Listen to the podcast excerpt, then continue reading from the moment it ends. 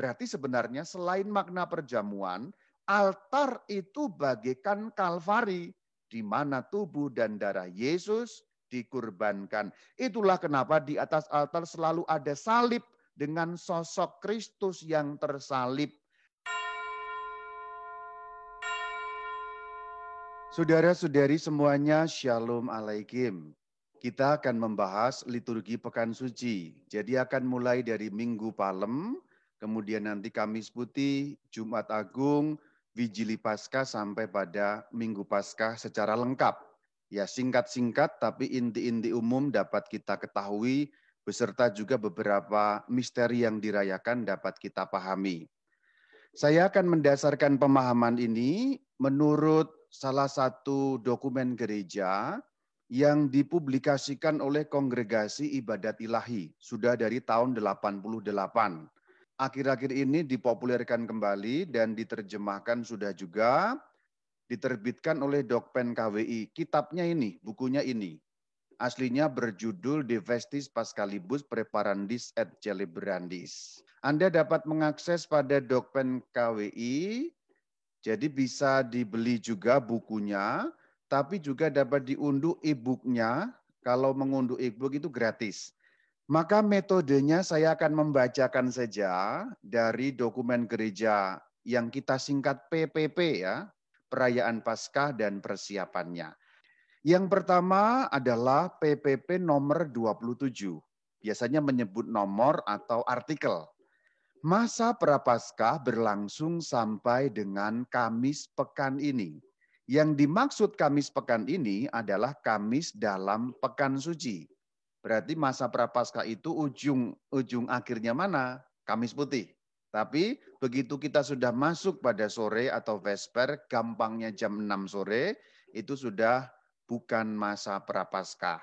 Lalu masa apa? Kalimat lanjutannya ada dengan ekaristi perjamuan malam terakhir, mulailah ketiga hari Paskah yang meliputi Jumat Agung dan Sabtu Paskah dan memuncak dalam perayaan malam Paskah dan berakhir dengan ibadat sore Minggu Paskah.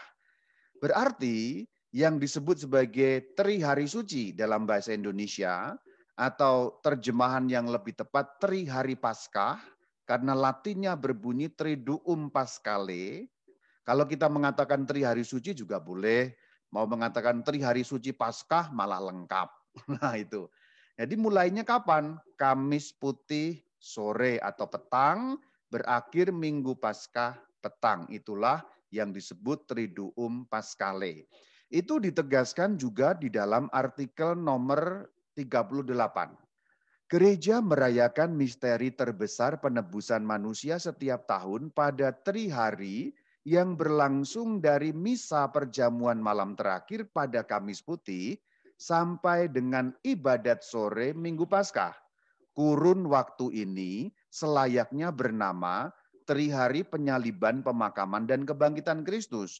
Juga disebut Tri Hari Paskah. Nah itulah yang tadi saya katakan dalam bahasa Latin berbunyi Triduum Pascale, Tri Hari Paskah. Saya gambar saja dengan gambar bagan. Orang sering bingung, katanya Tri Hari Suci. Kok empat? Kamis, Jumat, Sabtu, Minggu. Berarti kan empat. Ya memang harinya ada jumlah jumlah harinya empat. Kamis, Jumat, Sabtu, Minggu. Tetapi kurun waktunya itu tiga hari. Jadi yang disebut triduum itu kurun waktu, bukan jumlah nama harinya. Nah ini pengertiannya supaya benar juga. Karena banyak orang juga bingung, katanya tiga kok empat ya Romo. Hmm, salah konsep. Nah ini kita lihat ya. Kamis putih petang ke Jumat petang satu hari. Ke Sabtu petang dua hari. Ke Minggu petang tiga hari. Berarti pas. Triduum pas kali. Berakhirnya pada saat Vesper, Kamis putih juga sebenarnya pada saat Vesper, tetapi ada aturan bahwa kalau kita sudah merayakan misa perjamuan terakhir atau misa mengenangkan perjamuan terakhir, sudah tidak perlu merayakan Vesper. Vesper itu apa? Solatnya orang Katolik, ofisi pada saat senja atau saat petang. Sekarang kita mulai dari Minggu Palma. akan kita kutip pada artikel ke-28. Pekan suci mulai pada Minggu Palma yang menghubungkan perayaan kemenangan Kristus Raja dengan pewartaan penderitaannya. Jadi Minggu Palma itu titik awalnya mulai yang namanya Pekan Suci. Berarti di sini kita bicara mengenai dua hal. Tri hari suci Paskah dan satu pekan yang disebut Pekan Suci. Maka Pekan Suci mulai Minggu Palma berakhir Minggu Paskah. Itu yang disebut sebagai Pekan Suci. Sekarang artikel 29. Sejak dahulu kala masuknya Kristus ke Yerusalem diperingati dalam prosesi meriah. Ini betul. Karena memang perayaan Kristus masuk kota Yerusalem, terutama di Yerusalem sendiri, memang sudah diperingati sejak pada zaman kuno. Jadi bentuk peribadatan dengan perarakan, dengan prosesi itu bentuk yang sudah sangat kuno. Selanjutnya masih pada artikel yang ke-29. Kaum beriman membawa ranting palma atau ranting yang lain. Jadi sebenarnya sangat dimungkinkan membawa ranting yang lain atau daun yang lain. Umumnya orang membawa palma. Tapi sebenarnya dokumen gereja mengatakan boleh membawa daun yang lain. Jadi kalau Minggu Palma bawa daun pisang boleh nggak Romo? Boleh, karena dikatakan boleh gitu ya.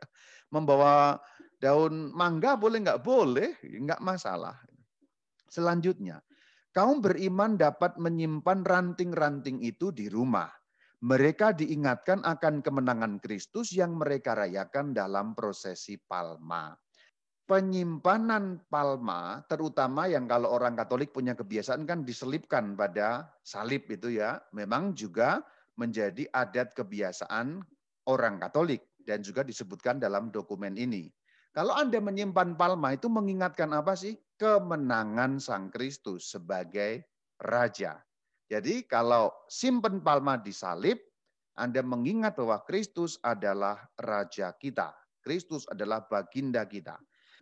Di dalam artikel nomor 31, di mana tidak dapat diadakan misa, dianjurkan untuk pada petang sebelumnya atau pada saat yang pantas pada hari Minggu, mengadakan perayaan sabda dengan tema masuknya Kristus sebagai almasi dan penderitaannya.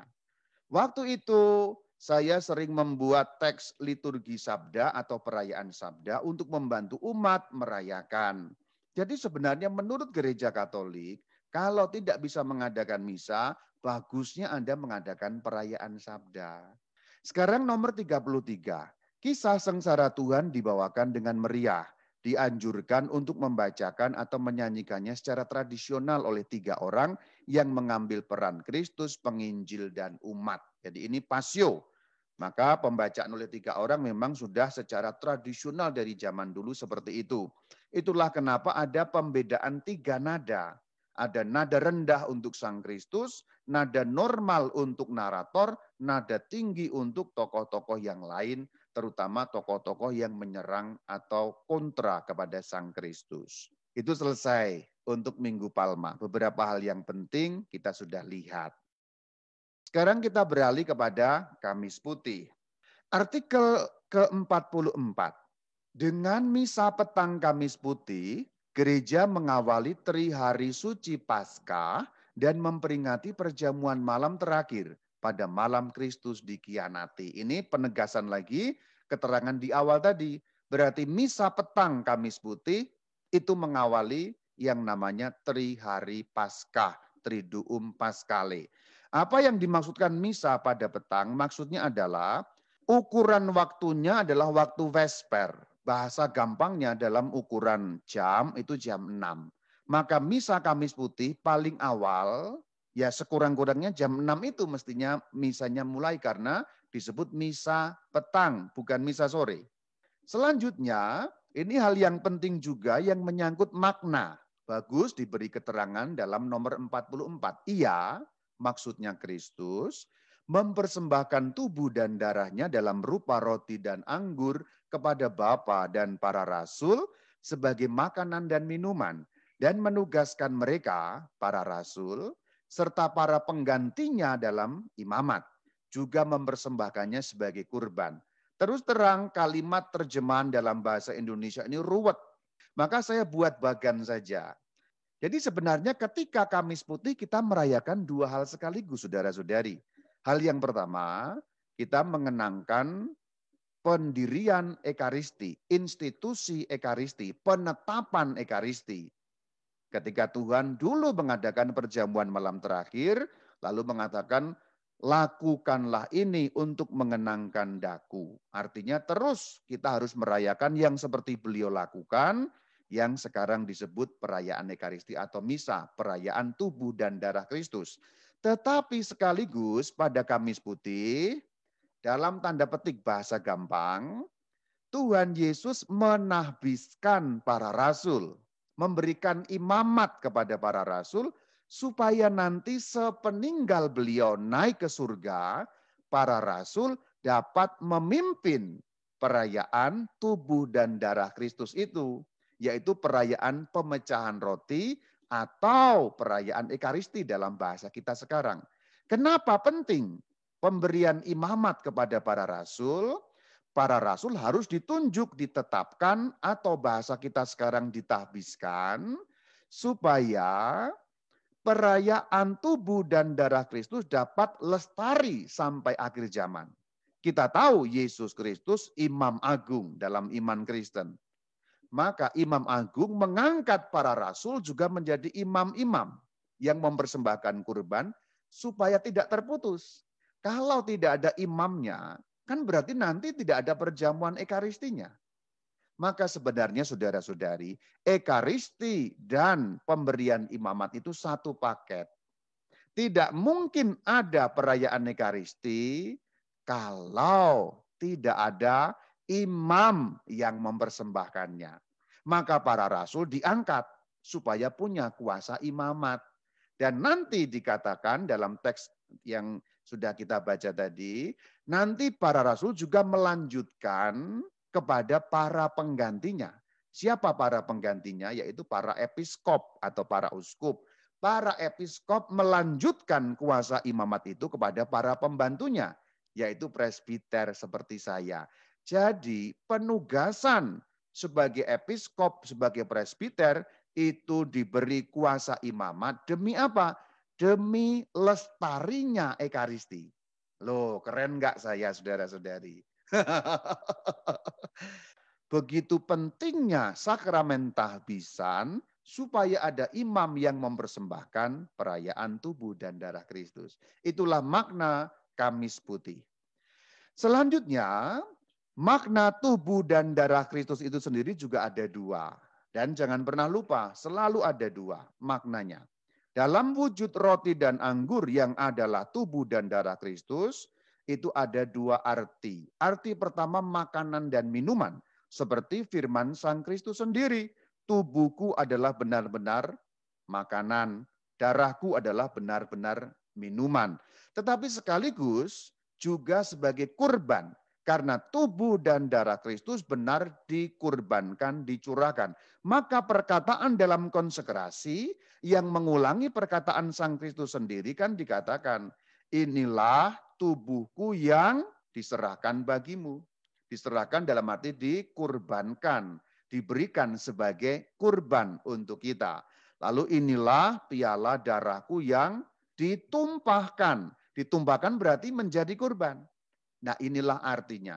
Maka sebenarnya di dalam teologi gereja katolik sampai hari ini, perayaan Ekaristi memiliki dua dimensi atau dua makna yang tidak boleh ditinggalkan salah satunya.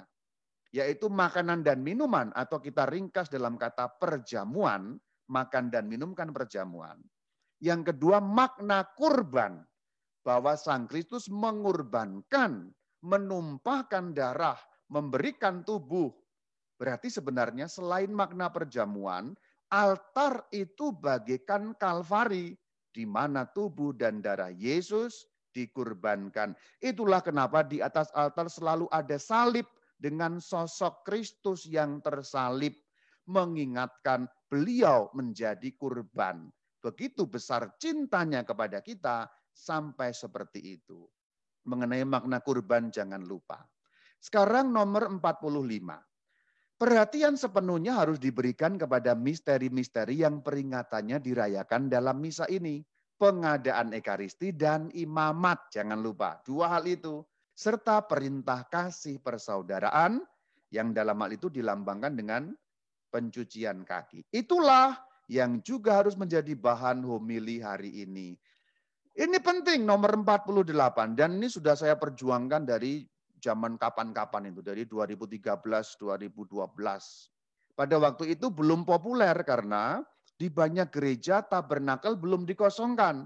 Saya terus konsisten menulis mengenai itu. Kalau Anda searching di Google saja, Anda pasti langsung bisa menemukan tulisan saya mengenai tabernakel kosong karena sudah saya sebarkan daripada dari zaman itu ke medsos-medsos ya. Tabernakel kosong. Anda searching aja, tabernakel kosong, pasti akan muncul tulisan saya mengenai ini. Apa bunyi PPP 48? Sebelum perayaan, tabernakel harus kosong sama sekali. Perhatikan, harus kosong sama sekali. Hosti untuk komuni kaum beriman harus dikonsekrir dalam perayaan kurban ini. Jumlah hosti yang harus dikonsekrir harus cukup juga untuk komuni pada Jumat Agung. Jadi sebenarnya tidak boleh komuni dari yang tabernakel karena harus kosong. Kalau masih ada bagaimana Romo? Disimpan di tempat lain di kapel lain atau di tempat yang khusus untuk menatakan atau menyimpan sakramen Maha Kudus. Nah, inilah tabernakel yang kosong. Anda melihat tabernakel yang kosong? Sekarang sudah umum tabernakel kosong. Kenapa sih tabernakel harus kosong? Karena simbol. Jadi hal yang sangat sederhana ini menjadi simbol yang kuat. Karena apa? Bahasa gampangnya, Ekaristi belum ada, masa sudah ada hosti suci? Nah gitu loh. Ini bahasa simbolis, simbolisme kuat di situ. Kamis putih itu kan penetapan Ekaristi. Bahasa gampangnya Ekaristinya belum ditetapkan, belum dirayakan. Mosok hosti suci kok sudah ada? Ya belum ada dong harusnya. Jadi tabernakel kosong sebenarnya mau mengingatkan makna yang tadi ini bahwa Kamis Putih itu penetapan Ekaristi. Jadi tabernakel kosong ini penting sekali sebagai bahan katekese. Beberapa tahun saya justru ber, bertolak dari tabernakel kosong itu homili saya. Saudara-saudari tabernakelnya kosong. Lalu saya mulai dari situ. Bahan homilinya tentang itu.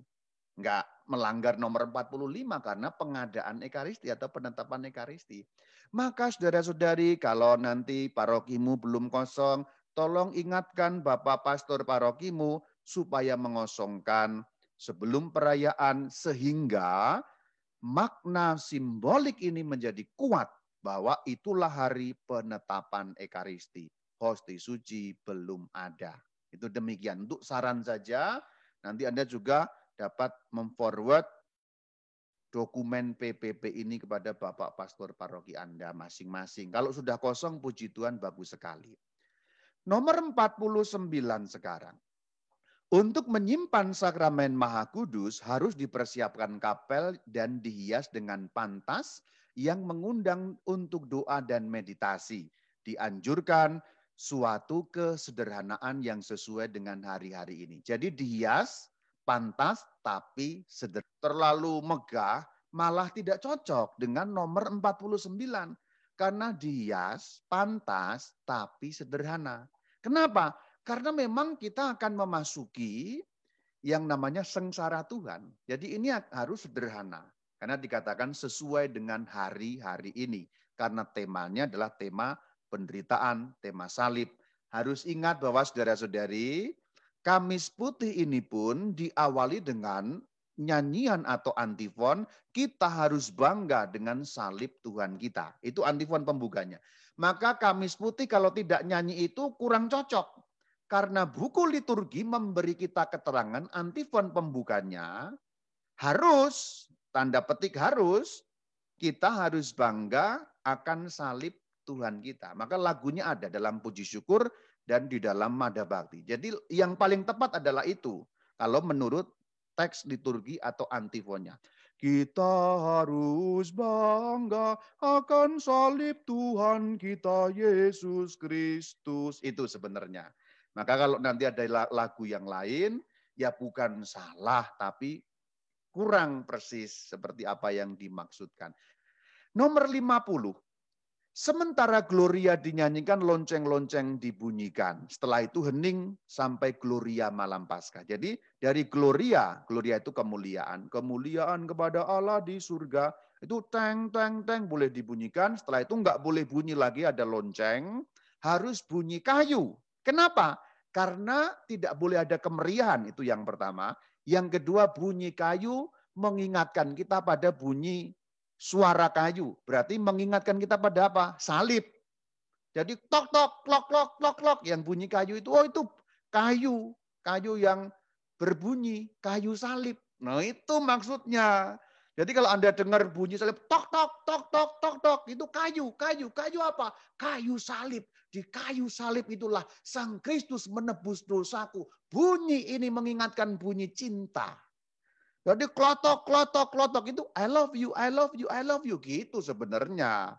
Kalau Anda tahu maksudnya atau maknanya di situ. Bukan sekedar hanya untuk tak tok, tak tok, tak tok biar ada bunyinya. Kayu, salib, kayu, salib, klotok. Waduh, ini bunyi Sang Kristus. Bunyi kayunya Sang Kristus, bunyi salibnya Tuhan. Loh, Selama waktu itu alat musik hanya boleh mendukung nyanyian. Maksudnya apa? Tidak boleh ada instrumental. Karena tanda petik saking ya kita sedih gampangnya seperti itu. Selanjutnya nomor 51. Pada hari ini sesuai dengan tradisi diadakan pencucian kaki pada pria-pria terpilih untuk menunjukkan semangat pelayanan dan kasih Kristus yang datang tidak untuk dilayani melainkan untuk melayani. Sekarang sudah direvisi oleh Bapak Suci Fransiskus tidak hanya pria tapi boleh juga wanita. Selanjutnya nomor 52, untuk persembahan dapat diadakan sumbangan bagi kaum miskin terutama bila dikumpulkan selama masa prapaskah sebagai buah mati raga. Nah berarti yang paling cocok pengumpulan-pengumpulan APP itu adalah Kamis Putih. Yang paling cocok sebenarnya. Tapi secara teknis mungkin nggak selalu gampang. Tapi kalau bagus ada simbolismenya ya, misalnya ada celengan atau apa, misalnya ditaruh di depan atau bagaimana secara simbolisme. Kalaupun tidak semua bisa dikumpulkan, simbolismenya bagus karena menurut keterangan dokumen gereja inilah saat yang tepat mengumpulkan yang sudah pada waktu itu sebagai masa prapaskah. Selanjutnya dikatakan menyanyi ubi caritas est vera.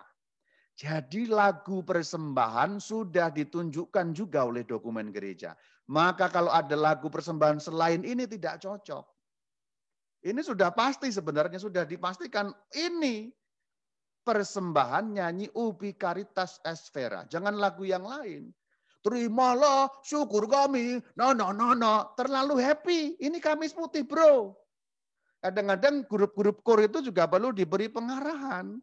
Jangan terlalu happy karena Kamis Putih. Lonceng aja nggak boleh, malah lagunya happy. Jadi kalau sekarang ada yang mendengarkan Anda kelompok kor, anggota kor, atau bahkan pelatih kor, Anda perlu cari lagu nada-nadanya yang minor, yang menunjukkan agak tanda petik suram, sedih gitu. Jangan lagu yang happy. Na na na na na na na na na na na hore hore. Loh ini kok malah hore gimana sih? Tuhan Yesus itu nanti sebentar lagi sengsara. Bunyi lonceng pun dilarang kok lagumu happy meriah. Ubi Karitas lagunya sangat mengalun dan syahdu. Anda tahu Ubi Karitas? Jika ada cinta kasih itu loh. Jika ada cinta kasih. Nah lagunya yang itu. Itu yang dimaksud Ubi Karitas Esfera. Lagunya kan itu kan syahdu mengalun. Seperti itulah sebenarnya nada Kamis Putih. Jadi kalau Anda kelompok kur, catat baik-baik. Pelatih kur juga catat baik-baik. Jadi happy-nya dikurangi. Kalau bisa sebenarnya juga ordinariumnya pun yang menyesuaikan. Karena ordinarium itu nadanya beda-beda. Ada yang megah, ada yang happy, ada yang agak sedikit apa, syahdu. Contoh Tedeum itu kan syahdu. Tuhan kasihanilah kami. Cocok. Tuhan kasihanilah kami terlalu happy. Ya, jadi sebenarnya nada-nada itu juga dibuat ada maksudnya, nggak sembarangan. Selanjutnya 54. Setelah doa penutup diadakan prosesi perarakan. Sakramen Maha Kudus dibawa melalui gereja ke tempat penyimpanan. Jadi dibawa untuk disimpan. Sudah diatur urutannya yang perarakan itu. Pembawa salib terdepan. Berarti salib misdinar itu bawa salib paling depan. Diikuti pembawa lilin dan dupa. Berarti salib, lilin, dupa. Madah panjelingua atau nyanyian ekaristis lain dinyanyikan. Jadi paling bagus panjelingua. Tapi masih diberi keterangan atau nyanyian ekaristis yang lain. Tapi kalau yang saya lihat, hampir semua menggunakan panjelingua. Panjelingua gloriosi, yang itu loh. Mari kita memadahkan terjemahnya ada beberapa tapi yang nadanya itu na na na na na na na na na na na na na na na na harusnya lebih lambat dinyanyikan. Ini kan cuma contoh saya agak cepat. Nani nani nani no yang itu. Itu mengenai lagu. Selanjutnya dikatakan masih pada artikel yang sama. Pemindahan sakramen Maha Kudus tidak dilaksanakan bila keesokan harinya pada Jumat Agung tidak diadakan perayaan sengsara dan wafat Kristus. Umumnya tiap gereja mengadakan maka harus dipindahkan. Nah di sini saya mau memberi catatan. Karena yang benar adalah pemindahan di dalam bahasa Latin ini berbunyi translatio. Jadi inti dari bagian terakhir itu memindahkan, bukan adoratio. Beberapa presbiter melakukan itu menjadi adoratio. Dia muter-muter ke tengah-tengah umat dan seterusnya gitu ya. Ini berbeda dengan kalau kita Jumat pertama. Ini totally different. Ini tujuannya apa? Mengosongkan tabernakel dan membawa sakramen Maha Kudus ke tempat penyimpanan.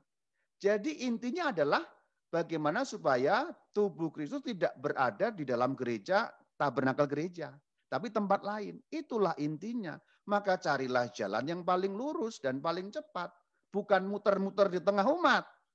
Kalau muter-muter di tengah umat itu jadi adoratio, wow, lalu ada yang sampai malah umatnya didatangi satu-satu. Na na na na na na na na na. Na. Ah, gitu ya. Sampai malah kurnya mengulang-ulang panjilingua beribu-ribu kali. Karena romonya masih muter-muter di tengah umat. Nah ini konsepnya jadi berubah menjadi adoratio dong. Padahal bukan. Translatio. Jadi itu yang harus kita tahu. Jadi nanti kalau itu ada pastor begitu usul supaya benar gitu ya. Romo itu kan translatio Romo, bukan adoratio. Nah itu saudara, tujuannya berbeda. Itulah kenapa yang dipakai bukan monstran. Nah ini konsep lain lagi yang juga disebut di dalam nomor 55. Monstran tidak diperkenankan. Perhatikan nomor 55. Kalau adoratio pakai monstran seperti ini. Ini dilarang justru. Karena memang konsepnya bukan adoratio. Jadi nggak pakai muter-muter ke tengah umat bro. Maka harus pakai sibori. Karena sibori itu untuk wadah tempat penyimpanan tubuh Kristus. Penyimpanan itu intinya. Pemindahan untuk disimpan. Bukan perjalanan untuk boleh dikatakan dipuja-puja. Bukan itu intinya. Ya bahwa kita menghormati dengan berlutut dan sebagainya karena beliau lewat. Bukan karena dengan sengaja mau adoratio. Ini sedikit berbeda konsepnya. Nah ini pengertian ini mesti benar juga. Maka kalau nanti Anda seksi liturgi, nah tolong hal-hal seperti ini diluruskan. Apalagi kalau ada yang pakai monstran. Kenapa ada yang pakai monstran? Karena blunder di sini. Dikira adoratio, padahal pemindahan bahwa mungkin yang sudah terbiasa itu enggak benar ya jangan diikuti. Kan kita tidak membiasakan yang salah. Lalu ada keterangan juga bahwa penyimpanan tidak boleh dibuat kayak makam. Jadi kalau ada yang membuat, wah jadi kayak gua ada makam itu malah enggak benar ya. Tabernakel biasa aja ya. Seperti yang dikatakan dalam nomor 55 tadi itu. Selanjutnya di dalam nomor 56 dikatakan kaum beriman hendaknya diajak untuk setelah misa mengadakan adorasi. Nah, di sinilah adorasinya. Kalau mau adorasi di sini, begitu sudah dipindah ke ruang lain tadi itu, terus adoratio, bukan dalam perjalanan itu adoratio. Setelah misa Kamis Putih mengadakan adoratio. Adoratio paling bagus membacakan Injil Yohanes bab 13 sampai 17. Setelah itu dikatakan setelah tengah malam tidak boleh ada apa-apa, maka tengah malam berhenti. Di beberapa paroki sudah benar, jadi berakhir tengah malam, setelah itu tidak ada lagi. Ya, ada boleh tapi orang kalau datang ya diam di situ doa dalam batin sendiri. Tidak ada maksud tidak ada kebersamaan yang doa bersama gitu. 57 ini sudah banyak benar. Setelah misa altar ditutup. Dalam arti ini sebenarnya dilucuti dalam arti itu ya. Di depan gambar pada kudus tidak boleh dinyalakan lilin. Salib-salib diselubungi dengan kain merah. Umumnya kalau di Indonesia sudah terjadi pada Minggu Prapaskah kelima. Itu Kamis Putih agak panjang lebar karena memang beberapa ya, cukup kompleks. Di situ juga beberapa praktek yang kurang tepat yang coba saya beri masukan supaya bisa menjadi benar.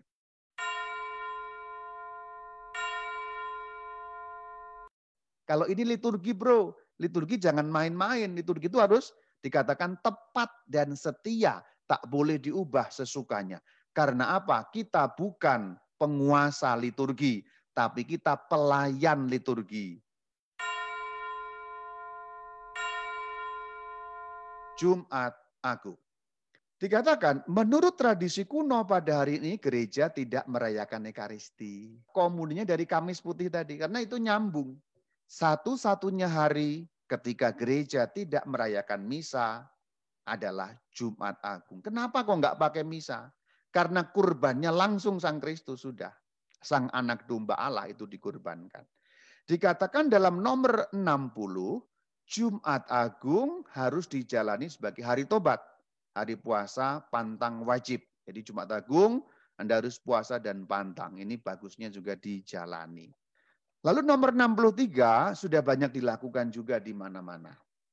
Nomor 63 menyatakan waktu.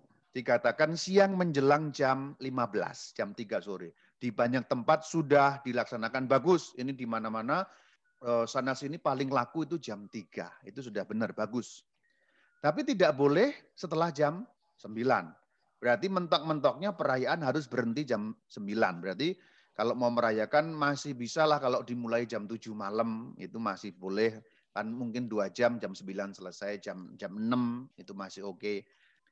Dikatakan 64 ini mengenai tata caranya.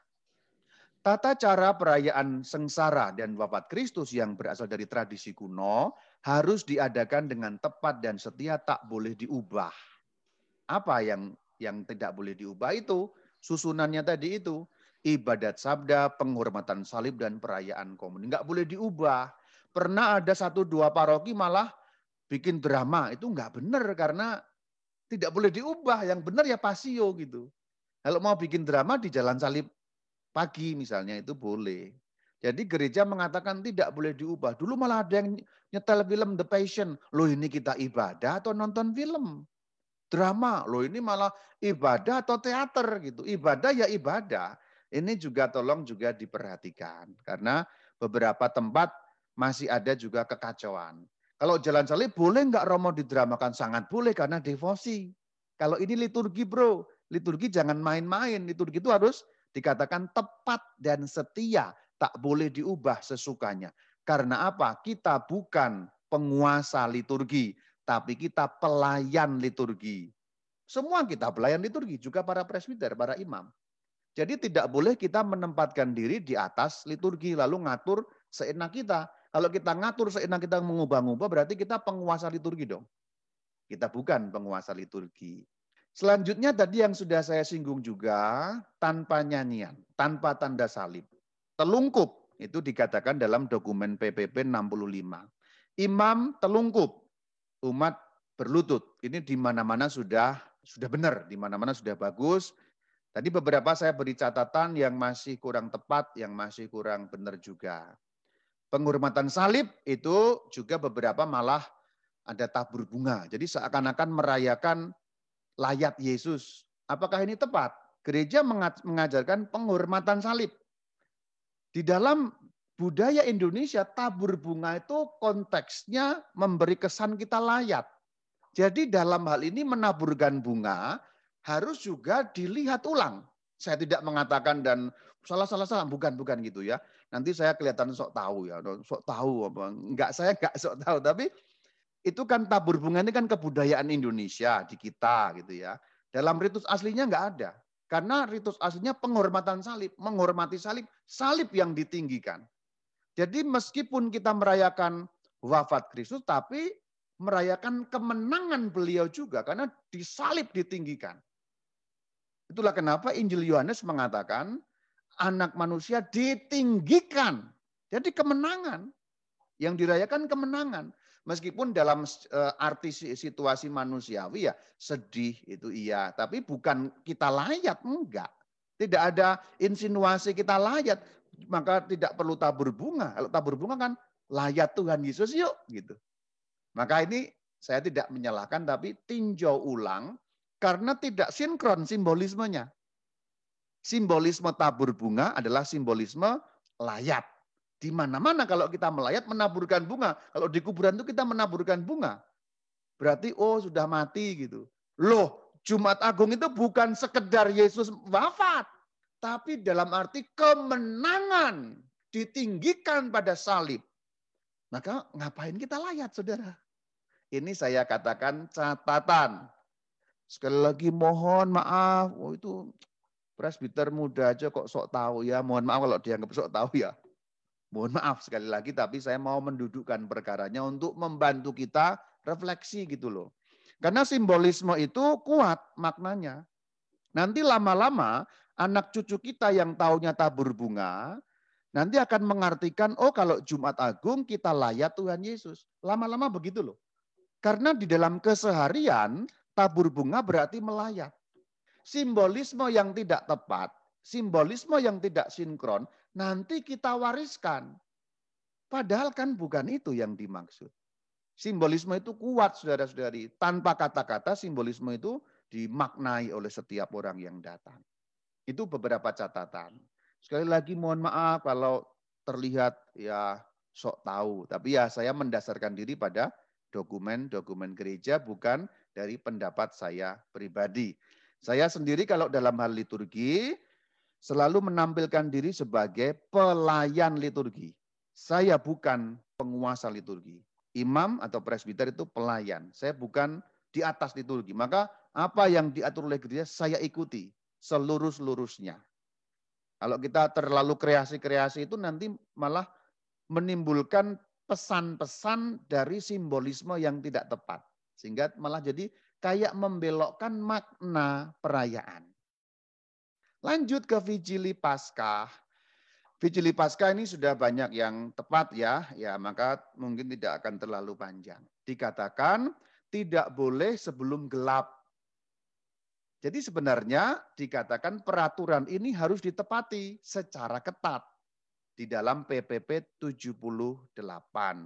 Maka sebenarnya bahasa gampangnya adalah ya secepat-cepatnya jam 6 sih sebenarnya. Kalau mau mengikuti yang dikatakan tidak boleh diadakan sebelum gelap, ini jelas sekali. Tidak boleh diadakan sebelum gelap atau berakhir setelah fajar. Berarti gampangnya jam 6 sore, mentok-mentoknya besok jam 6 pagi. Fajar itu kan matahari menyingsing, matahari keluar ya. Di Indonesia kisaran setengah enam jam enam kan ya. Ya bahasa gampangnya jam enam lah. Jadi ini peraturannya ketat dikatakan harus ditepati. Maka beberapa yang mengadakan sore mungkin harus meninjau ulang juga kalau menurut pendapat gereja di sini. Penyelewengan atau kebiasaan yang terjadi merayakan malam Paskah pada waktu misa Sabtu sore tidak dibenarkan. Bagus-bagusnya itu jam 6 atau malah jam 7. Kami merayakan di paroki periferi sini itu jam 7. Karena berpegang pada aturan yang ketat yang diperlakukan oleh gereja. Karena apa? Karena cahaya Kristus.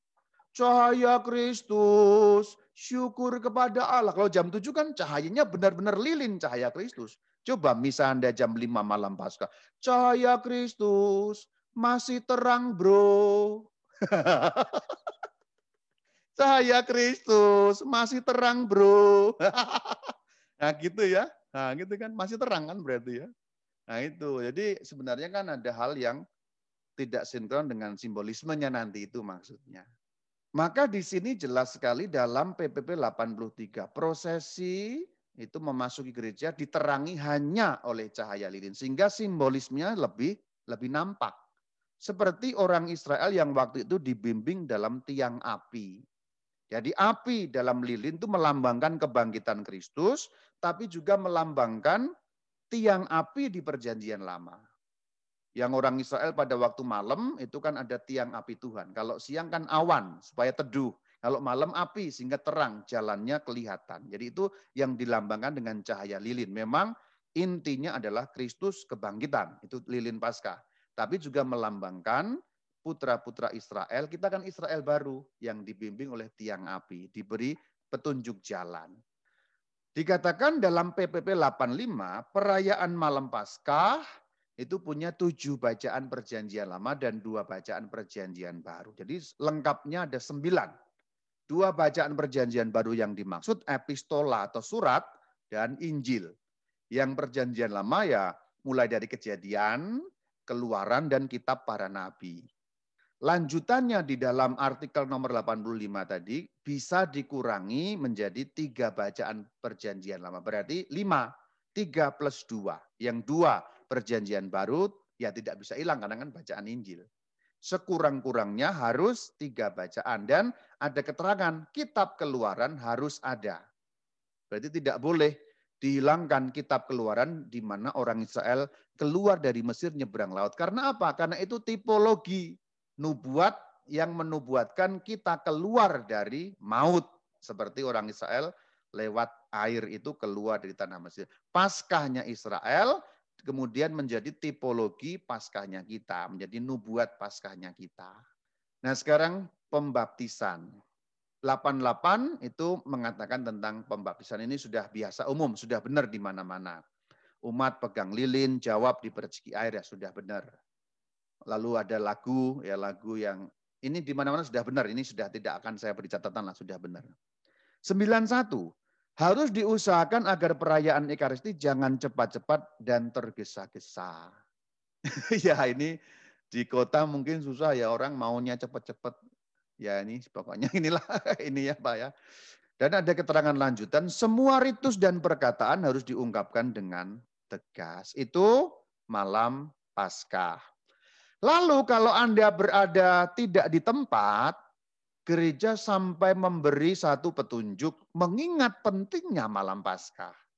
PPP 94. Kaum beriman yang karena cuti tak berada di tempat, berarti Anda tidak di rumah, ada di mana pun ya, cuti liburan gitu. Hendaknya diajak mereka mengambil bagian dalam ibadat di tempat liburan mereka. Jadi bisa beribadat juga kalau nggak nemu gereja. Kalau nemu gereja ya sebisa mungkin di tempat Anda libur ke gereja. Malam Paskah atau vigili yang kata yang lebih tepatnya vigili. Tapi istilah malam Paskah juga bukan salah ya, bukan salah. Minggu Paskah. Minggu Paskah sebenarnya biasa. Karena apa? Karena Minggu Paskah itu sama dengan misa Minggu. Minggu pada umumnya atau dibalik perkataan yang benar adalah misa Minggu pada umumnya berpola pada misa Minggu Paskah. Maka misa Minggu Paskah itu malah yang paling mirip dengan ya boleh dikatakan dengan misa Minggu pada umumnya karena itu polanya Minggu Paskah. Yang beda kan vigilinya tadi itu. Sekarang saya bahas tentang lilinnya saja ya. 99. Lilin Paskah ditempatkan di sisi mimbar atau di sisi altar. Itu penempatan lilinnya diatur. Jadi boleh di sisi mimbar. Ini sebenarnya terjemahannya harusnya ambo ya. Karena di sisi ambo. Kalau mimbar itu kan hanya tempat ngomong biasa, tapi ini ambo untuk pewartaan sabda Tuhan, bukan sekedar mimbar. Tapi ambo itu mimbar untuk khusus firman Tuhan, itu ambo ya. Bisa juga dekat altar. Jadi dekat altar boleh, dekat tempat bacaan boleh. Lalu dinyalakan sampai kapan? Pentakosta. Jadi lilin Paskah itu sampai Pentakosta karena menandai masa Paskah. Setelah itu disimpan di kapel baptis kalau ada kebanyakan kita nggak punya kapel baptis ya disimpanlah di sakristi lah gitu. Kemudian kalau ada yang baptis sepanjang tahun itu dinyalakan juga kalau ada yang meninggal dunia. Jadi kalau ada yang meninggal dunia itu dinyalakan lilin Paskah. Tanda apa? Perhatikan ini bagus sekali. Jadi pada artikel 99 sedikit jauh tapi nyambung. Jadi ngomong tentang misa arwah tetapi sambungannya dengan Paskah. Saya bacakan teksnya saja. Pada misa arwah, pada hari pemakaman, lilin Paskah hendaknya ditempatkan pada peti sebagai tanda bahwa kematian orang Kristen adalah Paskah pribadinya. Maksudnya apa ya? Ini mati seperti Sang Kristus wafat, nanti ikut bangkit bersama beliau bangkit. Nah itu lambangnya. Jadi kematian itu kita itu ikut Sang Kristus seperti Sang Kristus wafat, nanti kita ikut bangkit seperti beliau bangkit.